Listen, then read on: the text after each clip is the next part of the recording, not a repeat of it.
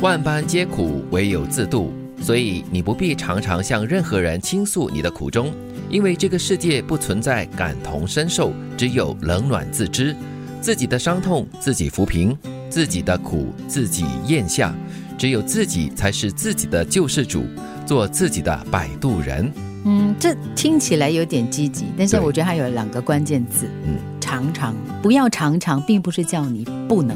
对，偶尔啦，对你常常的话，人家会很烦的。我，我觉得人 人的那个耐力是有一个度的，总是会到一个点，你可能需要有一个可以发泄的一个窗口，嗯有一个你相信的人来帮你承接一点点。是，不过我对这句话，就说这个世界上不存在感同身受，有一点点的不同的看法。因为我觉得这个世界并不是冷漠无情的，嗯很多时候就是看你怎么样告诉别人，或者是跟别人分享你的苦衷跟跟对的人分享。对，所以那个常常也是不可以常常做的事。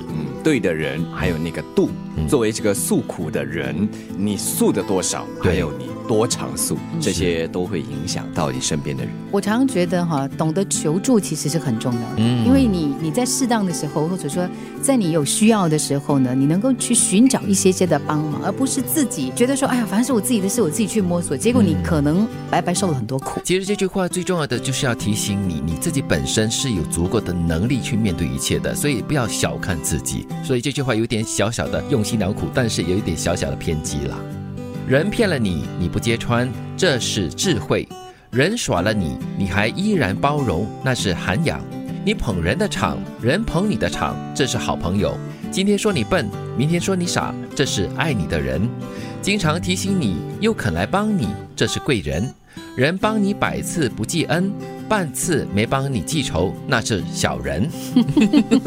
好真实哦，综述了我们一生和身边所有的人。对真的嘞。嗯，但是我觉得前两句是比较难做得到的。人骗了你，你不揭穿，这是智慧。嗯，就是你自己心里面明白就好了，你不揭穿他。对，那人耍了你，你还可以包容他，我哇，真的是涵养嘞。我觉得是渐进式的一种学习与成长。嗯，一开始要先了解，可以看透别人在骗你，但是你会动气，然后你会去挑战他、质问他。那慢慢慢慢的，你会觉得说说也无所谓了，嗯也不一定要撕破脸皮去揭穿对方，对这就是智慧的累积。你应该感到骄傲，因为你看出他在骗你，啊，但你又不用去拆穿他。对，看出了，但是不用点破。你可以防着他了哈，对就是接下来就是防着他多一点就对了。如果可以做到，我无所谓啦，嗯反正可能他也有他的一些原因，只要不是骗色骗财，或者是只要不是骗了你的命的话，对我觉得还好。